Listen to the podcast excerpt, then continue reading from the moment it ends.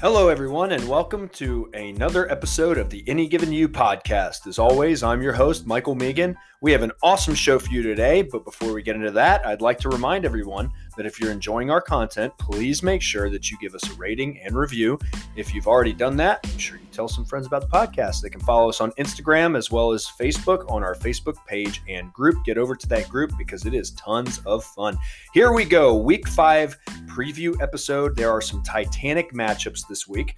We've got two pivotal games in the SEC, a Big Ten strength on strength contest, a group of five playoff hopeful looking to score a knockout, a battle of unbeatens in the Big 12, a, a, couple of interesting ACC chaos matches, plus best bets, upset alerts, and some thoughts on which teams we could potentially see in the college football playoff for the first time. This show is absolutely loaded, so no more bullshit. Let's talk some shop. First off, I'd be remiss if we didn't mention that college football action started last night with Virginia taking a trip to Hard Rock Stadium to take on the Miami Hurricanes. The Cavs are coming into the contest on a two game skid, pair of ugly losses to North Carolina and Wake Forest. The Hurricanes had just won comfortably 69 to nothing against Central Connecticut. We actually had a lean towards the Miami Hurricanes in this game. We did not make that an official pick because we did not release this episode before that kickoff time, right? So can't do Captain Hindsight stuff, but I have to admit we were leaning Miami in this one. Miami just could not make enough plays down to down to make it matter. They kept it close. It was a it was a 28 to 30 loss to the Cavaliers. Uh, but when you turn on the tape, I did catch snippets of this game. It just seems like Miami once again is the two, you know, they're the two steps forward and the three steps back crew. I just I don't get it. Money down was absolutely horrendous for those guys. You would see it just play out so many times. You'd see them, you know, tackle for loss on first down defensively, pass breakup on second down, and then all of a sudden they let Virginia rip off a 20, 30 yard pass play on third down to keep them on the field and move the ball that's just that sums up the Miami Hurricanes. Just the inconsistency down to down, and, and it cost them last night at home. Unfortunately for them. At Saturday at 12 on ESPN, we have number eight Arkansas Razorbacks taking a trip to Sanford Stadium to take on the second ranked Georgia Bulldogs. If you had told me that these two teams would be undefeated and this would be a top 10 matchup back in August, I would have probably laughed in your face. However, here we are, right? And when I saw the Razorbacks win emphatically over Texas, I saw this team in a different light, and that's why we took them over Texas A&M. I have to give Sam Pittman, the old pit boss himself, a ton of credit for restoring this program to a level far exceeding expectations for the short timetable he's had. Arkansas is the definition of a team with an identity, a belief in itself, a team establishing a culture and a standard for themselves. This is another example of a team that is very senior and playing with purpose, with an X factor of being bolstered by that transfer market on that roster. So, uh, definitely a, a perfect storm, if you will, there for this team coming out of Fayetteville. I'm sure there are several folks out there that expect an upset in Athens on Saturday. Well, let's pump the brakes for a second. No doubt Arkansas has a bright future, but they are heading into deeper waters than anything that they've faced thus far. Georgia is a team, as we've said, that has separated itself on a different tier. What we are seeing in Athens is a team that has been built over time with elite recruiting that has produced elite position groups all over the field. Sam Pittman is trying to build what is already at Georgia. Okay. The dogs, due to their lighter schedule so far, have had an opportunity to get healthier and work on building experience in depth on both sides of the ball. So, looking across the two rosters, there isn't any one place that the Hogs have a distinct advantage. I just I don't see it. I'm looking at it. I've looked at every metric for these two rosters and I do not see the advantage for Arkansas in one position group on the field bar none. And Arkansas is coming into this one a little bit beat up as well as two integral spots on their offense, especially with KJ Jefferson at quarterback, limited this week, and is big play uh, receiver Treylon Burks is also dinged up from the contest with the Aggies. They might have gotten the double digit win, but that was still a very physical, hard fought contest in that one. So, uh, Arkansas's defensive unit, what can you say about them? Well, they are very stout, but in my opinion, they have feasted on some lackluster quarterback play thus far this year. Uh, and against offenses that don't have an arsenal like Georgia has. This game for me comes down to matchups, right?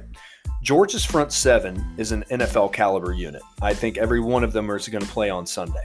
I don't think Arkansas will have the same success in the ground game that they've had so far. So that leaves the question well, what about passing? Well, your star wide receiver is dinged up, and Georgia's uh, gets back a guy in the secondary with Tykee Smith, the very talented West Virginia transfer, to come in and play the star position for them in that secondary. He's coming back this week. Are you willing to take a chance now, if you're Arkansas, at getting KJ Jefferson beaten up for a second week and maybe losing him for the season, uh, you know, depending on what this Georgia pass rush can do?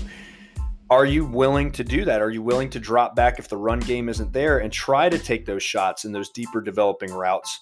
I don't know. I think personally, you go with the quick passing game, keeping everything underneath. But again, this is playing to Georgia's, you know, elite defensive speeds advantage. So flipping to the other side, Georgia's offense has a plethora of weapons at their disposal, led by quarterback uh, JT Daniels, who, in my opinion, will be the best quarterback that the Hogs have faced yet. He's an absolute surgeon on third down at his career at Georgia, and I think that's where this matchup is most likely going to be won and lost. It's going to be on the money down, and it's going to be in the red zone. I think 18 and a half points is a little generous for Georgia in this one, but I do like the dogs somewhere 14 to 17 point range at home versus Arkansas, which will absolutely be a quality win. Okay. Uh, you know, if they don't blow them out and cover their spread, I, at like a 35 20 or a 30 to 14, I see those as real possibilities. I like Georgia to hit 30 points in some way, shape, or form, even if that comes with a defensive score to get them there. Arkansas is a good team, but they are out of their depth and uh, against what I consider to be a great team and a real national championship caliber squad once fully healthy. On Saturday at noon, we also have number 14 Michigan taking on Wisconsin. They're taking a trip to Camp Randall. We have a classic rock eating contest here in Madison. The Wolverines will be taking a trip to fight the Badgers, as we've said. This game is a matchup of two 1.0 teams. Okay, remember what I said a 1.0 team was last season when I coined that phrase. It's a team that is built on defense field position and time of possession, right?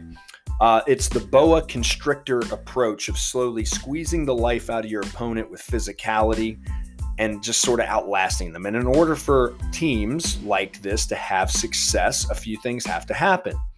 Maybe none more important than taking care of the football. Don't turn that thing over. And we've seen Wisconsin do a terrible job of this with Graham Mertz at the helm.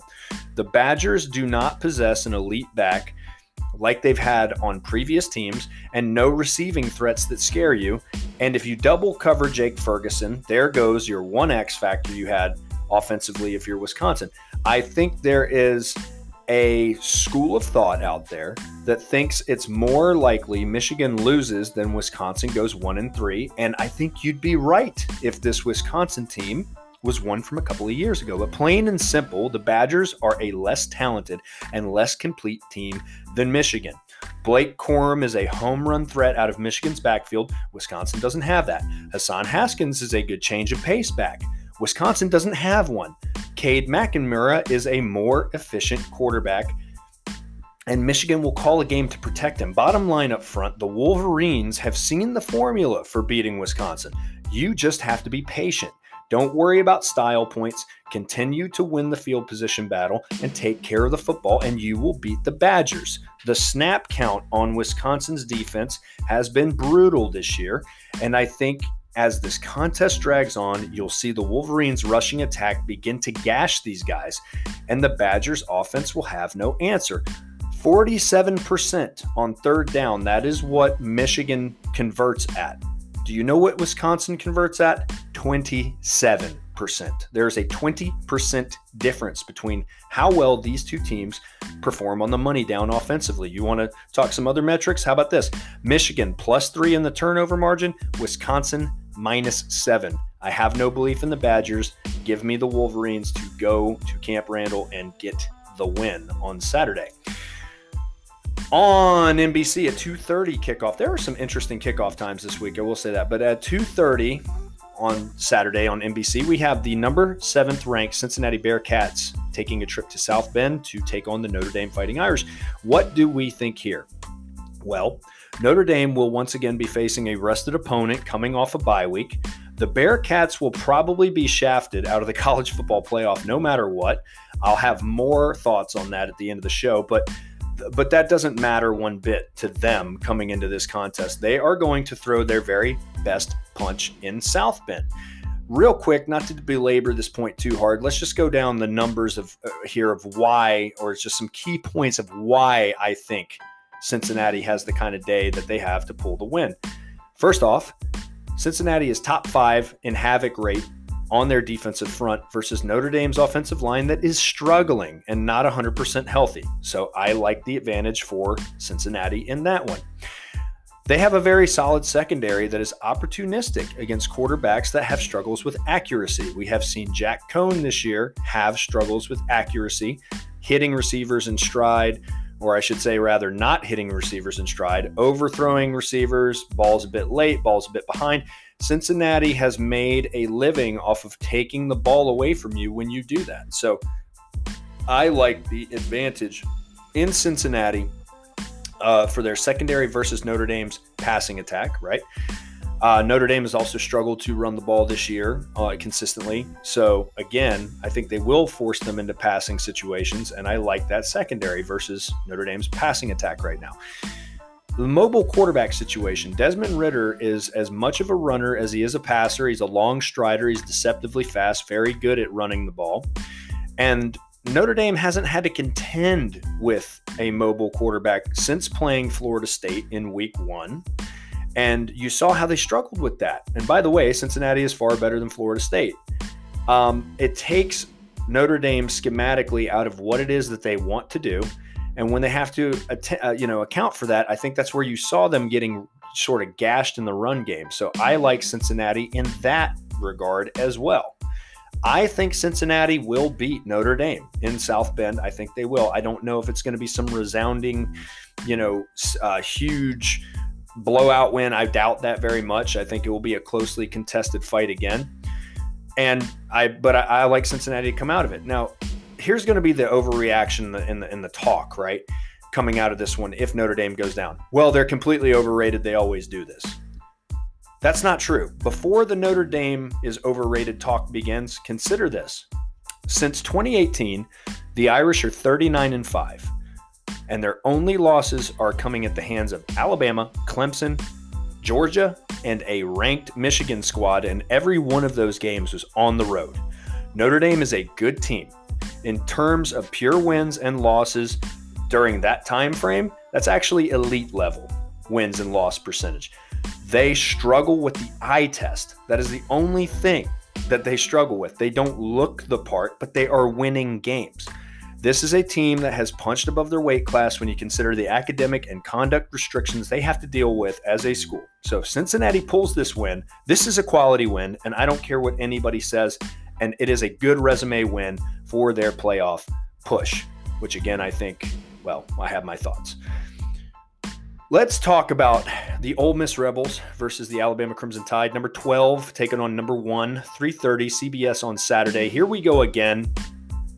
Again the the rebels and the tide are squaring off in what many people are expecting to be pure fireworks. Ole Miss has looked good this year and is markedly improved from last season. This game has a very similar feel to it as to you know so uh, like the Arkansas versus Georgia contest not in the style of game that will unfold but in the stakes in the feel of the rising budding team versus the elite level roadblock if you will. You know the team the immovable object right in Alabama.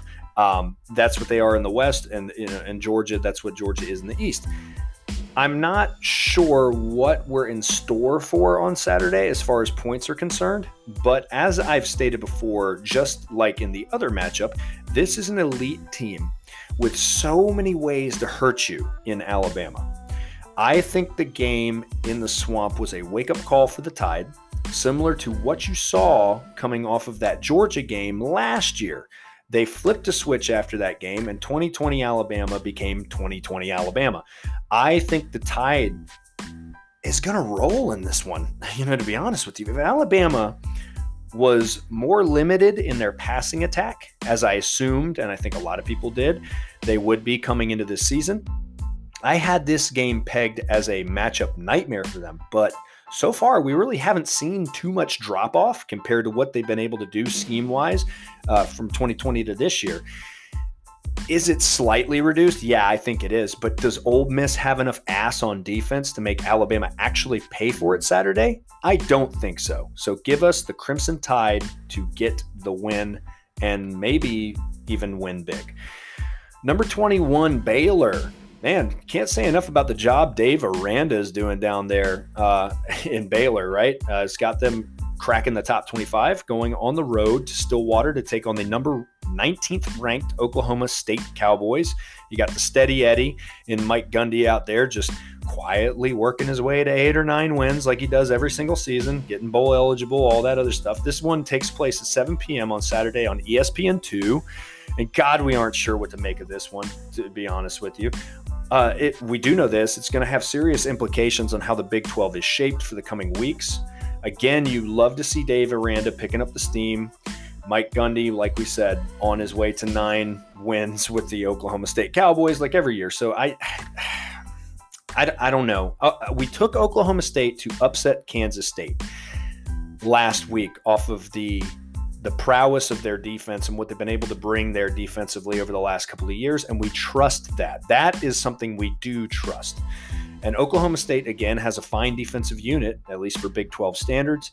Baylor is also no slouch, but these teams seem fairly even coming into this. So I, I, honestly I think I'm prepared to trust Oklahoma State's defense at home just a bit more than I am willing to trust Baylor right now. So we'll roll with the Pokes for another week here, but I think you're going to see a very competitive fight there in Stillwater.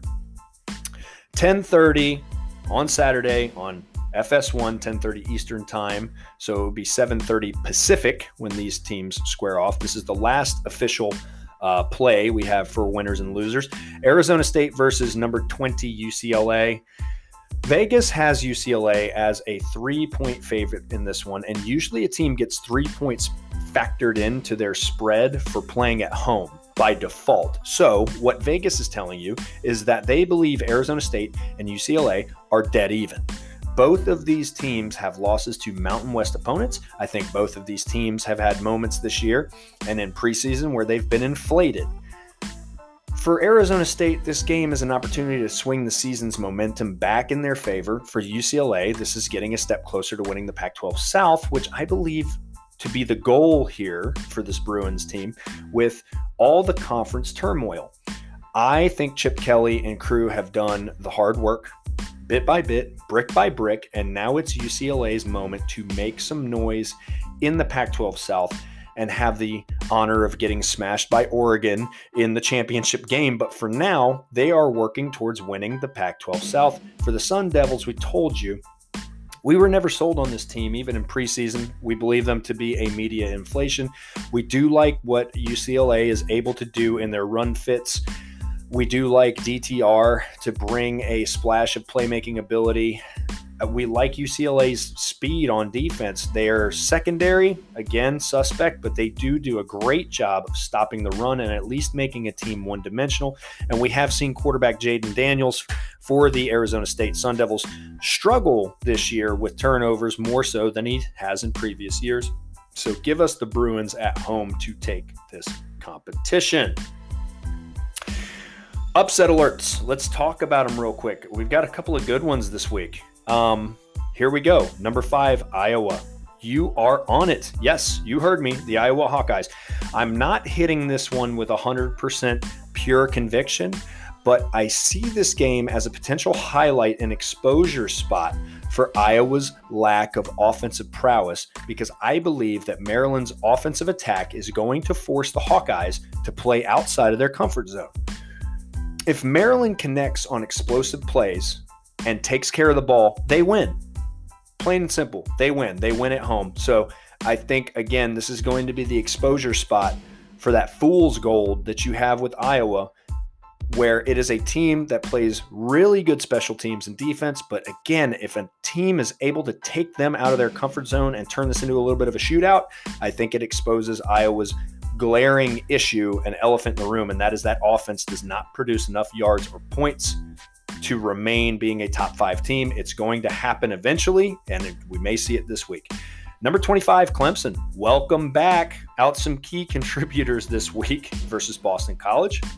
This Clemson team is not done losing yet. Guys, simple, simply simple and plain. They're not done losing yet. Throw out the conceptions you had of this team. These guys may be the most talented four loss team in the country by season's end. Okay, I'm serious.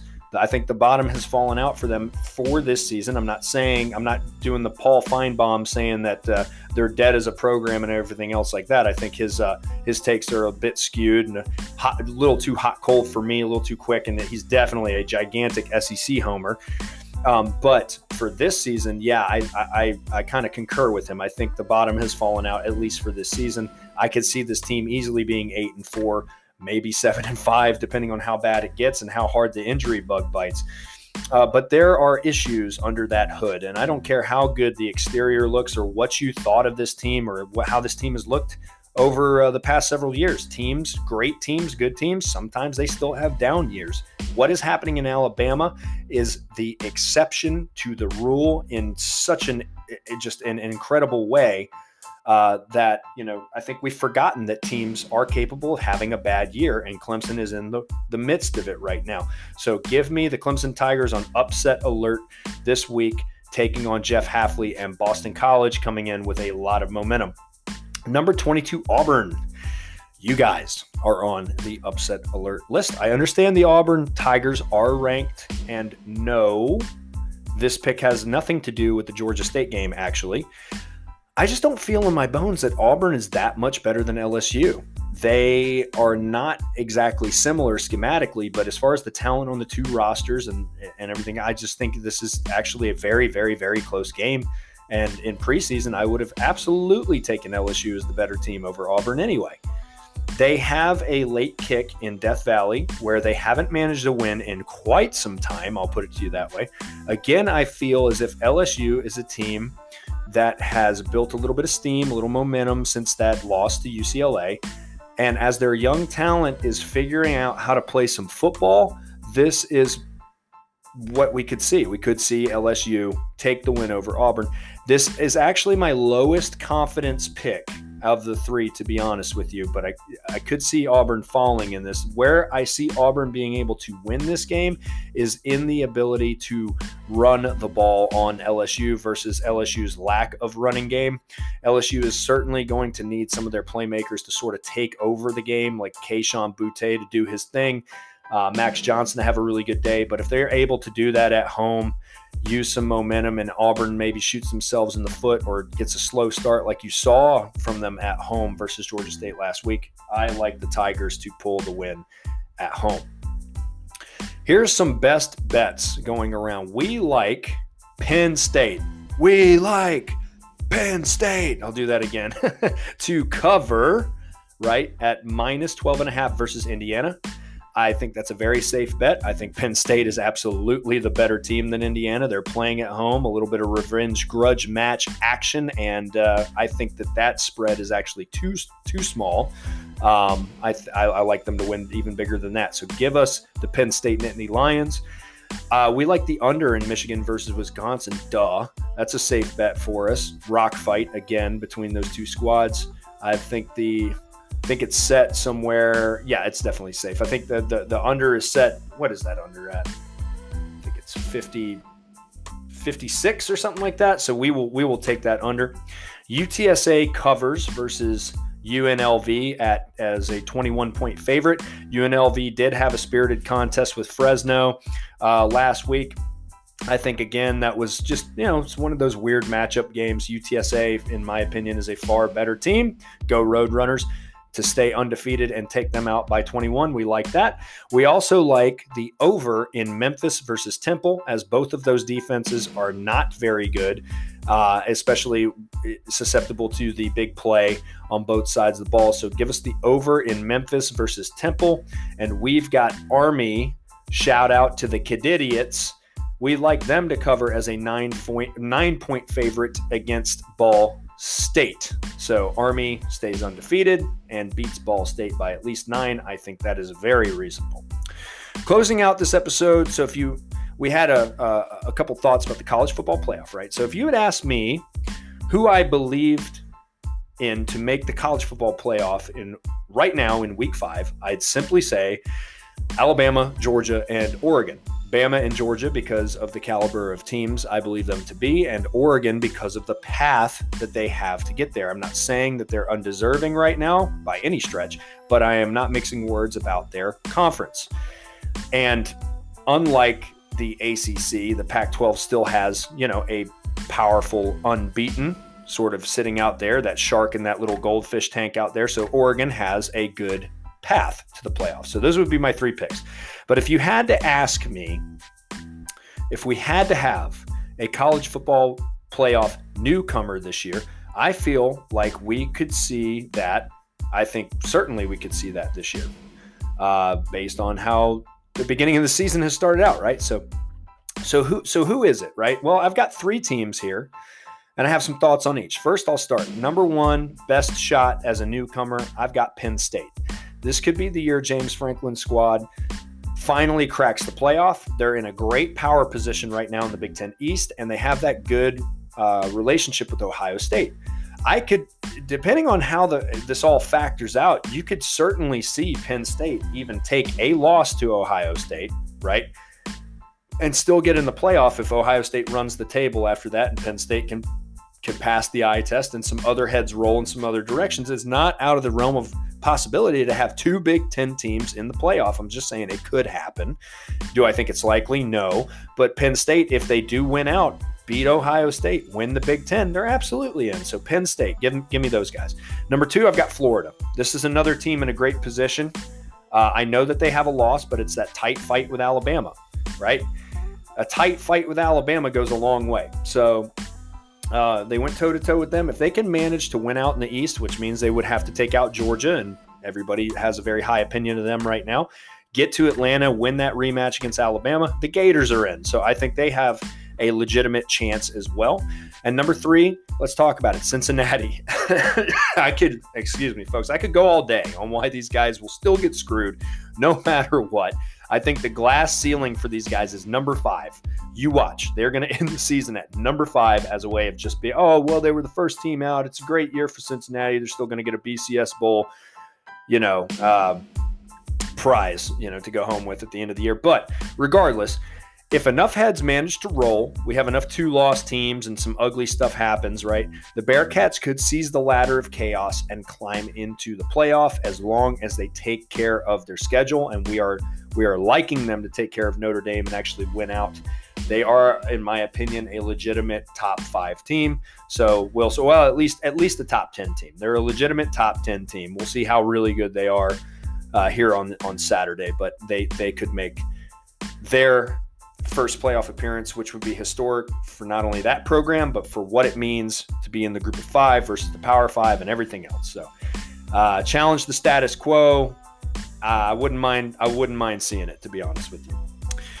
Hey, if you enjoyed what you heard here today, then please do us a favor subscribe and follow the podcast. Five star ratings are also appreciated, or at least tell a few of your friends about the podcast. They can catch us on all major podcast platforms. And don't forget to follow our Instagram at Any Given You is the handle. Get over to our Facebook page and group as well. Also, if you would like to score you some Any Given You swag, please visit our online store at squadlocker.com We've been able to raise hundreds of dollars for charity at the uh, to date with the proceeds from the purchases. So thank you everybody for your support. And remember, any given time, any given place, any given topic, you get it at any given you.